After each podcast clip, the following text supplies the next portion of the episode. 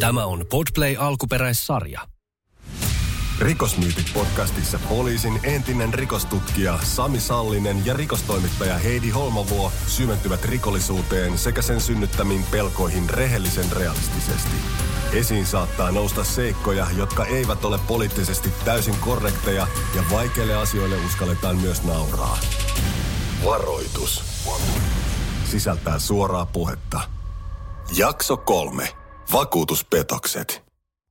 tämmöinen asiakas, joka, joka kertoi työssään tai työharjoittelupaikassaan hengittäneensä akkuhappoa ja, ja, ja äh, sitten lääkärilausuntojen mukaan ei pystynyt tekemään yhtään mitään, ei pystynyt kävelemään kuin 100 metriä kerrallaan ja mennä tukehtua pieni. Ja mä kävin häntä sitten puhuttamassa, puhuttamassa ja tota, hän mennessä niin kuin, tai sai hyperventilaatiokohtauksen sitten siinä, siinä puhutuksen yhteydessäkin ja, ja, ja liikkuminen oli tosi huonoa ja, ja, ja kaikki, kaikki niin kuin näytti sille, sille, että kaveri on todella huonossa hape, hapessa tai hän halusi sitä esittää. Ja, ja oli onnistunut sitä esittämään sitten aika monille lääkäreillekin, koska oli pari vuotta pystynyt jo kitkuttelemaan sairaslomalla. Ja tota, sitten kun me mm, ruvettiin selvittämään hänen todellista työkuntoansa tai kuntoansa, niin, niin, niin ilmeni, että hän rakennu, rakensi tota omakotitaloa itselleen.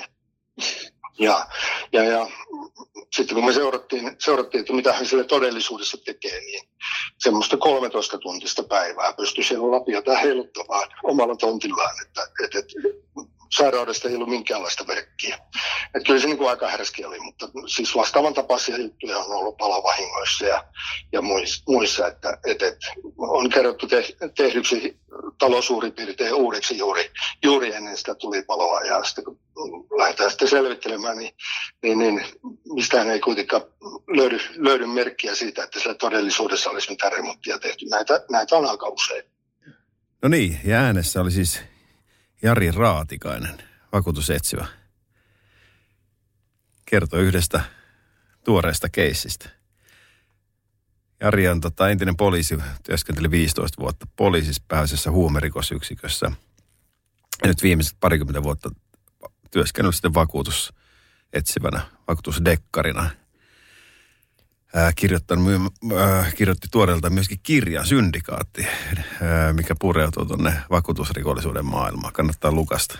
Mä oon tämän kirjan äh, kuunnellut. Tämä oli siis äärimmäisen mielenkiintoinen tarina. Tulee mieleen, että kun lähtee tämmöiselle valheelliselle tielle, niin piru vaikea on pysyä siinä koko loppuelämänsä, koska sittenhän sun pitää luultavasti säännöllisin väliajoin todistaa aina olevasi työkyvytön.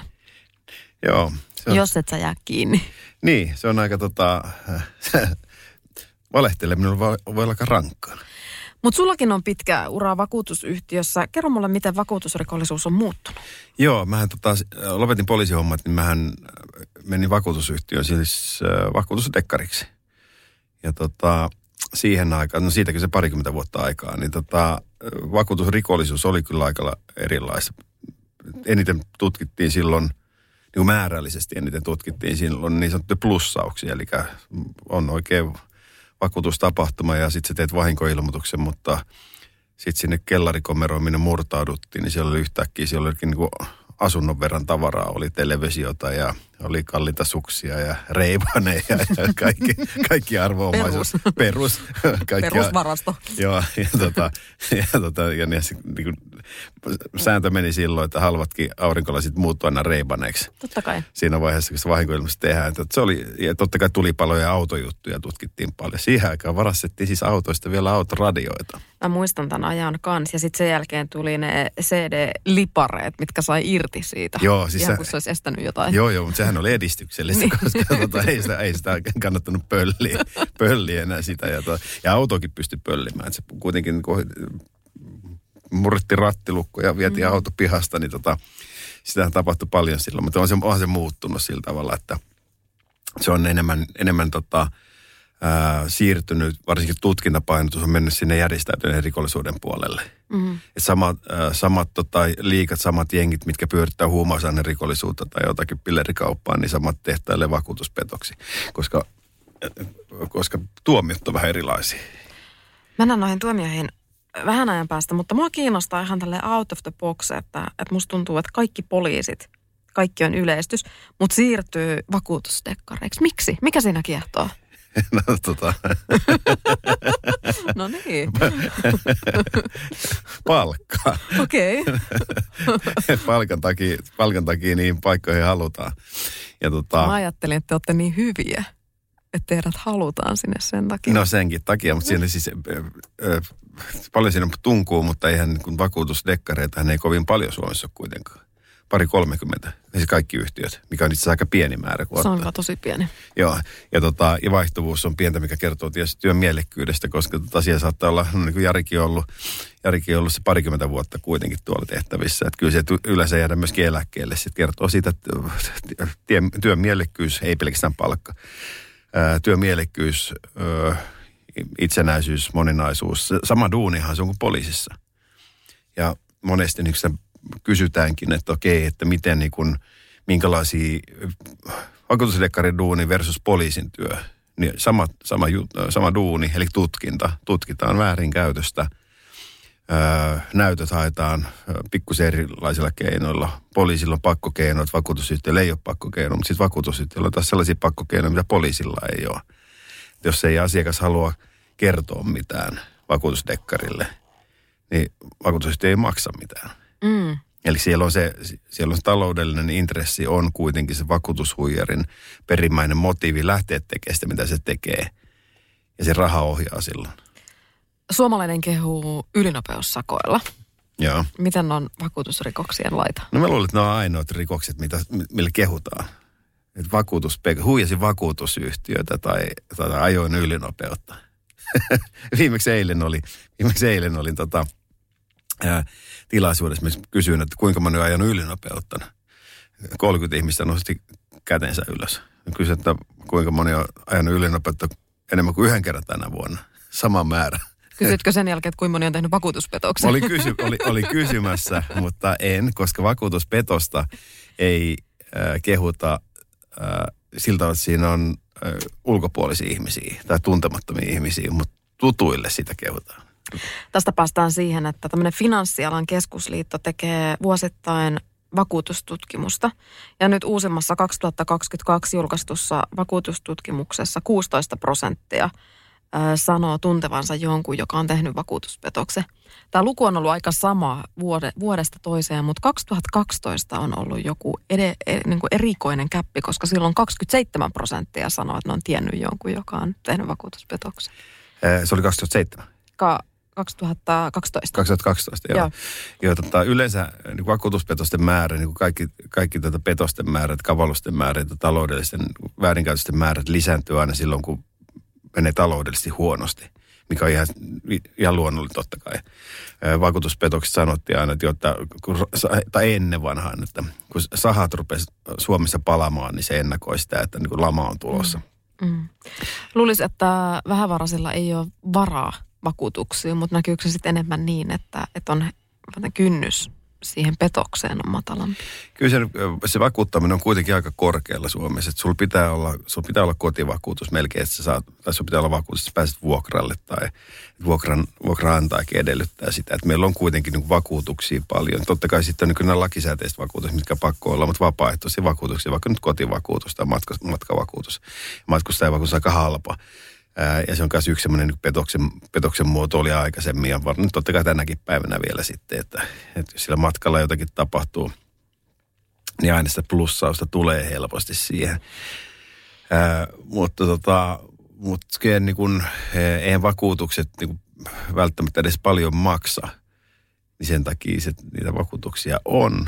Ja sitten, sitten houkutus, sitten kun rupeaa rahat eh, ehtimään muuten, niin sitten houkutus vakuutuspetokseen kasvaa. Totta kai ja nyt kun ajattelee tätä aikaa, ää, että ylipäätäänkin niin kuin tätä äh, niin kuin viimeisiä vuosia. Että ensiksi oli äh, korona ja nyt vielä niin kuin ahdistusta lisää kaikki Venäjän hyökkäyssota ja äh, ilmastonmuutokset siihen päälle.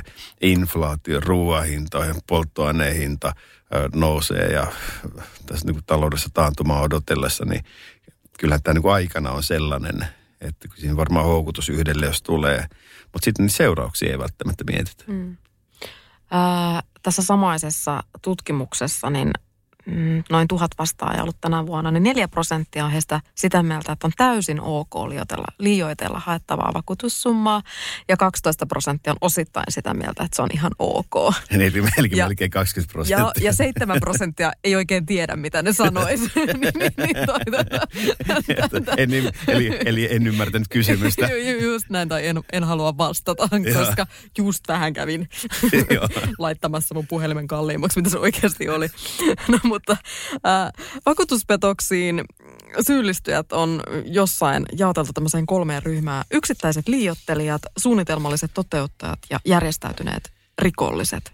Niin onko tämä sun mielestä kuvaava? Kyllä tämä edelleenkin on kuvaava. Se, että, että mä uskon, että niin tutkinnan painopisteet menee tuonne järjestäytyneen rikollisuuden puolelle tänä päivänä, koska niin taloudelliset intressit on paljon suuremmat siellä.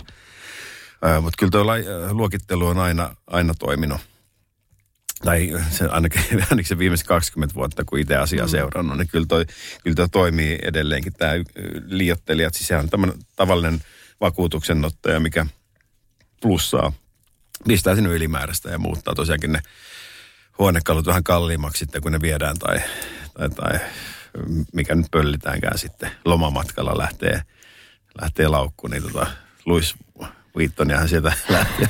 Mitä mulle tapahtuu siinä vaiheessa, jos mä jään tästä plussauksesta kiinni? Niin mitkä on mun seuraukset? No sepä, se, se, sepä siinä onkin. Että tota, että... Ei sillä, että olisin näin ikinä tehnyt, mutta kunhan tässä nyt vaan vähän varmistelen selustaa. Niin... Kunhan nyt ki, kunhan rupesi, kiinnostaa. Kun rupesi kiinnostamaan, kun niin. aiheesta puhutaan. Hyvä, että mä en kysy tätä missään kahvipöytäkeskustelussa, vaan koko Suomen kanssa. Hei, Heidi, miten sinä suhtaudut? Vastatko, no. ky- vastatko kyselyyn? Mä kuulun tuohon 7 prosenttiin. Ei osaa vastata. Ei osaa vastata. Mutta ennen kuin, ennen kuin mennään tuohon tota, niin seurauksiin, niin tämähän on, tämähän on mielenkiintoinen, koska suurin piirtein 90 prosenttia on, on vakuutusyhtiöiden asiakkaista on tyytyväisiä siihen, miten korvausasiat esimerkiksi hoidetaan. Ne on tyytyväisiä myöskin siitä, että miten paljon korvataan. 90 prosenttia. Mm. Ja siinä tietysti saattaa olla sitten, siinä 90 prosentissa saattaa tietysti olla myöskin niitä, mitkä on plussannut ja sen takia ne on tyytyväisiä. Uh, jossain oli tämmöinen valistunut arvio, että 5 prosenttia maksetuista korvauksista huijauksella saa. Joo, ja se on järkyttävä määrä. Siis sen, kun ajattelee euromääräisesti, niin oikeasti niin paljon meillä käsitellään niin miljoonin vahinkoja vuosittain, niin se on, se on, puhutaan aika isoista summista.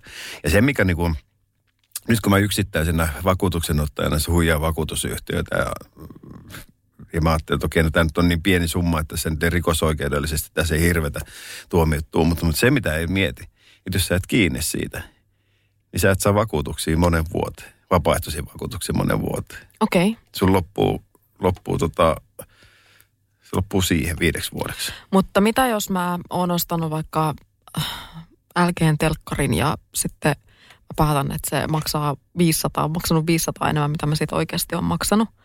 Ja niin eikö vakuutusyhtiö siinä vaiheessa kuitenkin tee jonkinlaisen niin kuin vertailun näistä niin kuin markkinahinnoista, että eihän niiden ole pakko maksaa? Joo, joo, siis, joo, joo, siis se menee ihan niin ehtojen niin. mukaan. Katsotaan, että mikä se... Mikä, mutta eihän se mun plussaaminen silloin mene läpi. Ei, mutta sitten jos sä, oli yksi, yksi tota, telkkari viedään ja sä sanoit, että niitä olikin kaksi. No mutta se olisikin tiukka. Niin. ne oli vierekkäin siinä mun niin. olohuoneen pöydällä, koska mä en osannut päättää, mitä kanavaa mä katson. No juuri, mulla oli aina kaksi. Ju, juuri näin. Netflix ja, ja Maikkari samaan aikaan. Netflix ja Maikkari samaan aikaan päällä. Mutta siis, sehän, siis se, ja tämähän on niin kuin, niin kuin, se on se helpoin, omasta mielestään kaikista helpoin tapa, että mä rupean pistää, pistää tota sinne ylimääräistä tavaraa. Ja, sitten yhtäkkiä sit päädytään siihen klassikkoon, niin sitten se kella, pieni kellari komero, missä on kaksi neliöä, niin se on niin kuin, tai kaksi mm. kuutiotilaa, niin, niin se on aivan täynnä kaikenlaista arvotavaraa.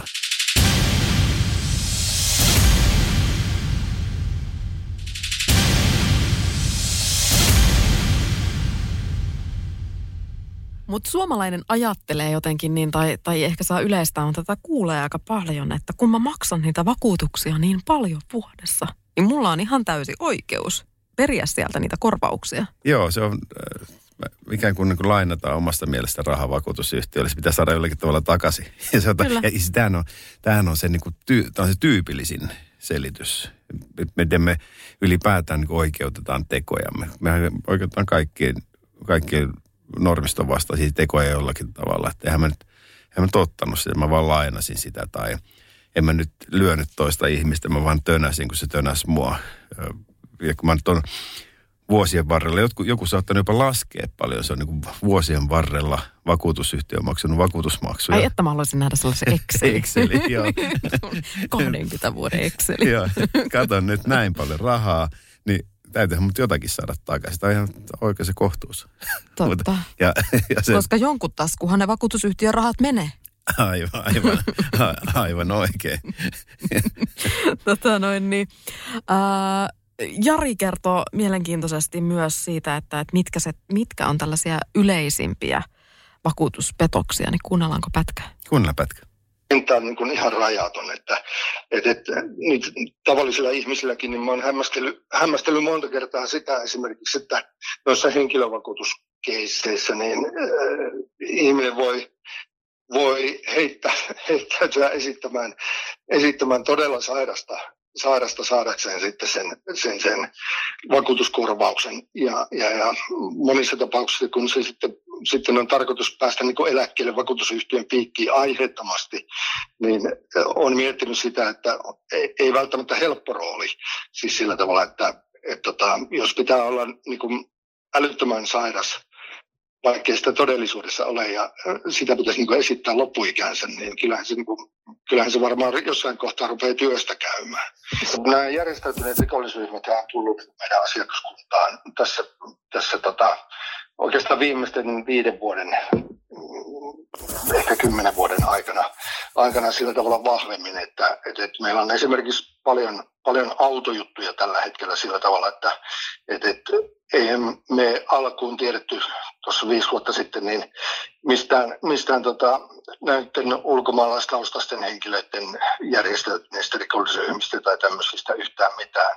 Mitään tutkittiin niitä niin kuin tavallaan vaan sitten niin kuin tämmöisinä porukkailmiöinä tai, tai tämmöisinä, mutta, mutta tota, nyt sitten pikkuhiljaa se on selvinnyt, että se on niin kuin ihan, ihan tota järjestäytynyt rikollisuutta. Ja samat tahot, jotka, jotka julkisuuteen sitten nousee niin kuin huumejuttujen ja, ja, ja asejuttujen ja kaikkien tämmöisten, tämmöisten kautta, niin pyörii täällä meillä sitten niin kuin samoissa, samoissa kuvioissa.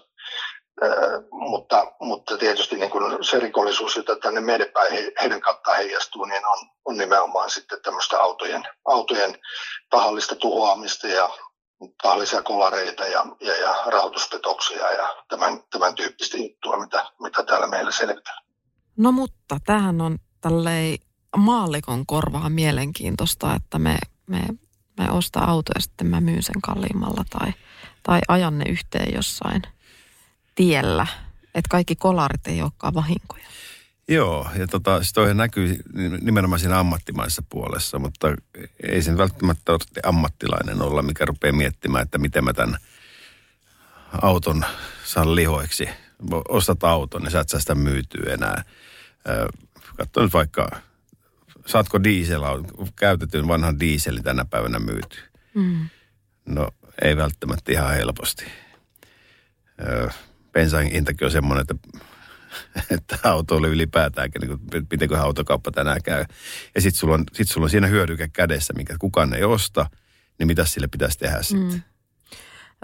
Öö, Tämmöinen mielenkiintoinen, että ostetaan 20 euron tuhannen auto, mutta sitten siihen tulee vahinko.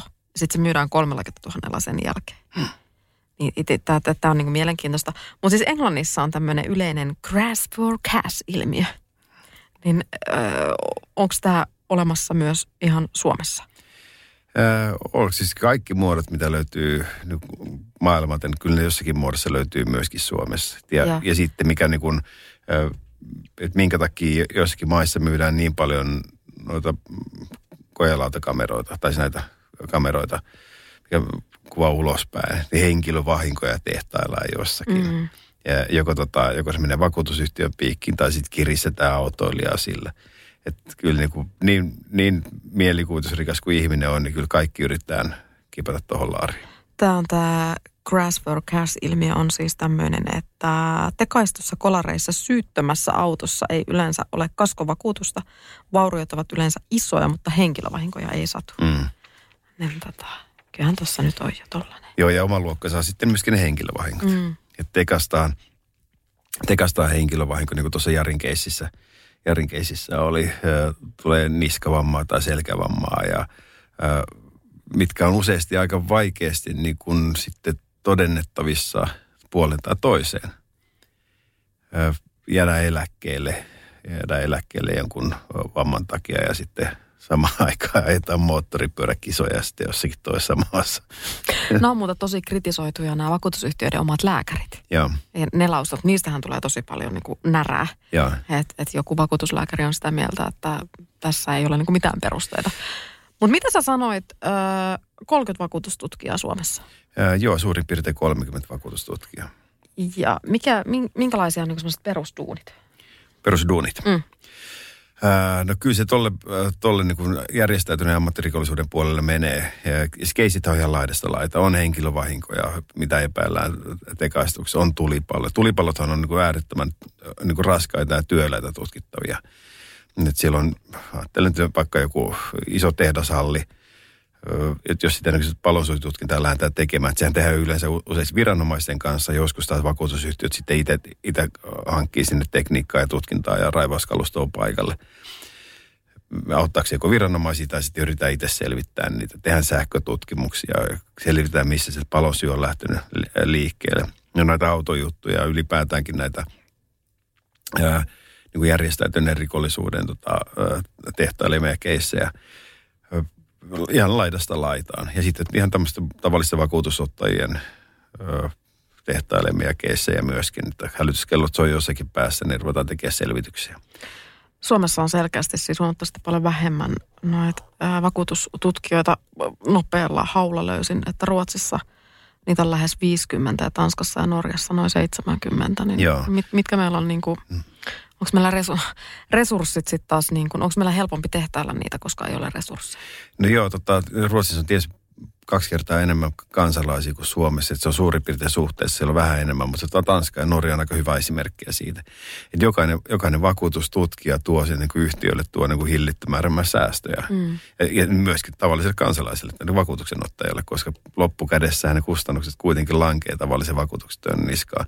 Mutta se, tota, ää, yhtenä selittävänä tekijänä voisi sanoa sitten, että, joo, että, rehelliset suomalaiset tekee vähemmän vakuutuspetoksia. No en usko. Mut se, on, se, on, se, on, se, se on niin kuin nähty. ahneushan kasvaa myös silleen, että jos miettii motiivia, niin kyllähän se on niin kuin vakuutusfilmin takanakin ahneus. Niin. Halu saada pienellä vaivalla rahallista hyötyä ja sitten jos se onnistuu kerran, niin miksei se onnistuisi toisen kerran? Eikö sepä se? Ja sitten kun se ahneus lähtee liikkeelle, niin tota, jos kerran onnistut, niin sehän, sehän ja pari kertaa kun onnistuu, niin sehän addiktoi itsessään. Ja Niin. tämähän on ihan niin kuin ikiliikkuja keksitte. Mutta kun sä oot tämmönen moraalisen portin vartija, niin minkälaista uudestaan? moraalisen portin vartija, niin, niin, tota noin, niin minkälaista moraalipohdintaa tästä rakentaisit? No kyllä tämä on aika mielenkiintoinen, että, äh, että jos ajattelee, että kuinka moni syyllistyy vakuutuspetokseen, vakuutushuijaukseen, eli mä siis huijaan vakuutusyhtiöltä rahaa, niin kuinka moni menee kauppaan ja pöllii sieltä nakkimakkarapaketteja tai maitopurkkeja. Mm. Oonhan mä sinnekin kantanut rahaa, mutta se, niin kuin, äh, se on niin helppo selitellä itselleen, että sähän et näe sitä. Maksan vakuutusyhtiölle, niin sit sä niin mietit, että mm. mitäs mä nyt oon saanut sieltä. Muistamatta, että no se vakuutusturvan. Niin. Että jos sulle sattuu jotakin. Ja sen takia se 90 prosenttia kansalaisista on tyytyväisiä vakuutusyhtiöön tekemään ratkaisun, koska ne saa sillä hädän hetkellä sitten sen. Lapsi loukkaantuu tai koira, koiralta katkee jalka, niin vakuutusyhtiö maksaa sen. Tai, tai, tai käy- käyt lääkärissä vakuutusyhtiön piikkiin tai fillari pöllitään tai sähkö, joku sähköpyörä tai auto, niin saat korvaukset siitä. Mutta kun, jos ei sulle, jos ei sulle niin kuin ajatuksen juoksu riitä sillä hädän hetkellä sitten, kun pitäisi saada sitä ylimääräistä käsiä, niin jos ei riitä niin pitkälle miettimään, niin sitten se on niin helppo todeta itselleen, että, että mä otan vaan omani pois tästä näin. Mutta onhan se niin kuin, kyllähän se kertoo perusluonteesta jotakin totta kai, että, että onko valmis siihen, että huijaa joltakin rahaa. Mm. Oliko, oliko tämä nyt liian tiukka Tää moraali? tää oli, tää oli, hyvä, tää oli hyvä moraalinen pohdinta. Mä jatkan tätä sen verran, että me harvoin ajatellaan tässäkään kohtaa seurauksia. Mm-hmm. Että mitä siitä aiheutuu minulle, että naapuri tekee vakuutuspetoksen, Mm. niin arviolta minun ja sinun ja meidän kaikkia vakuutusmaksut nousee joka vuosi. Me maksetaan noin 50 euroa enemmän meidän vakuutuksista sen takia, että näitä petoksia tehtailla. Ja tätä ei tule ajatelleeksi. Joo, ei se ole klisee, että, että, että rehellinen vakuutuksenottaja maksaa maksaa muiden tekemissä petoksissa. Se vaan on näin. Ja nyt kun me sanotaan tämä ääneen, niin jokainen tietysti miettii, että okei 50 euroa on kasvanut vakuutusmaksut, pitäisikö ne saada takaisin Ja ensi vuonna ne on 100 euroa. Miten meni noin omasta mielestä? Mä haluan kuulla sulta Sami jonkun keissi esimerkin tähän loppuun vielä. Mikä on jäänyt sulle tämmöisenä niin kuin vakuutuspetoksena eniten mieleen? No se oli kyllä mielenkiintoista aikaa se vakuutuspetosten tutkiminen, koska kyllä siinä niin näki, näki tota, että se poliisina, kun hän tutki niissä rikollisten tekemisiä huijauksia tai rikoksia, niin sitten taas vakuutuspetospuolella, että ne ei ollut semmoisia paatuneita rikoksia, vaan ne olisivat tavallisia kansalaisia vakuutuksenottajia e- enimmäkseen, mitkä olisi syyllistynyt. Ja tietysti nämä tulipalot, isot tulipalot ja tällaiset ja henkilövahingot on niin aina mielenkiintoisia tutkittavia. Se on niin kuin, entiselle poliisille se on semmoinen hyvä tutkintatyömaa. Mutta kyllä varmaan mielenkiintoisin keissi, mikä on jäänyt mieleen, niin oli tota, yksi pappi, mikä tuolla Pohjois-Suomessa tota, tehtaili niin kuin, niin kuin isolla kädellä tavallisia huijauksia. Se käytti tota sen todistajat, että olisit sen seurakuntalaisia. nyt ollaan menty niinku, nyt mennään ihan sen syvimpään päähän. Uskonnotto, isänmaa, rehellisyys. Joo, jatka. mikä, tota, mikä tota pääsee aika niinku pysäyttävä tämmöinen moraalikeskustelun paikka, että, että, että kuka tahansa saattaa syyllistyä vakuutushuijaukseen, eli varastaa vakuutusyhtiöltä rahaa. Koska sen oma mieli sanoo, että eihän tässä nyt oikeastaan niin mitään suurta rikosta tapahdukaan, niin se ei kato, ei, ei sosiaaliseen asemaan, ei taloudelliseen asemaan, ei yhteiskuntaluokkaa, ei sukupuoleen eikä sukupolveen. Että kaikki, kaikki on kyllä nähty. Eli ehto olisi viinit oli pöllitty. Rikosmyytit podcastin seuraavassa jaksossa aiheena on Tiedustelu. Tiedustelulla turvataan monta elintärkeää toimintaa täällä meidän pienen pienessä lintukodossakin. Mutta mitä tiedustelu on ja miten ja miksi sitä toteutetaan, niin siitä jutellaan seuraavassa jaksossa lisää. Voit kuunnella toisen kauden kaikki jaksot jo nyt Podplayssä täysin ilmaiseksi. Lataa Podplay-sovellus tai murran myytit osoitteessa podplay.fi.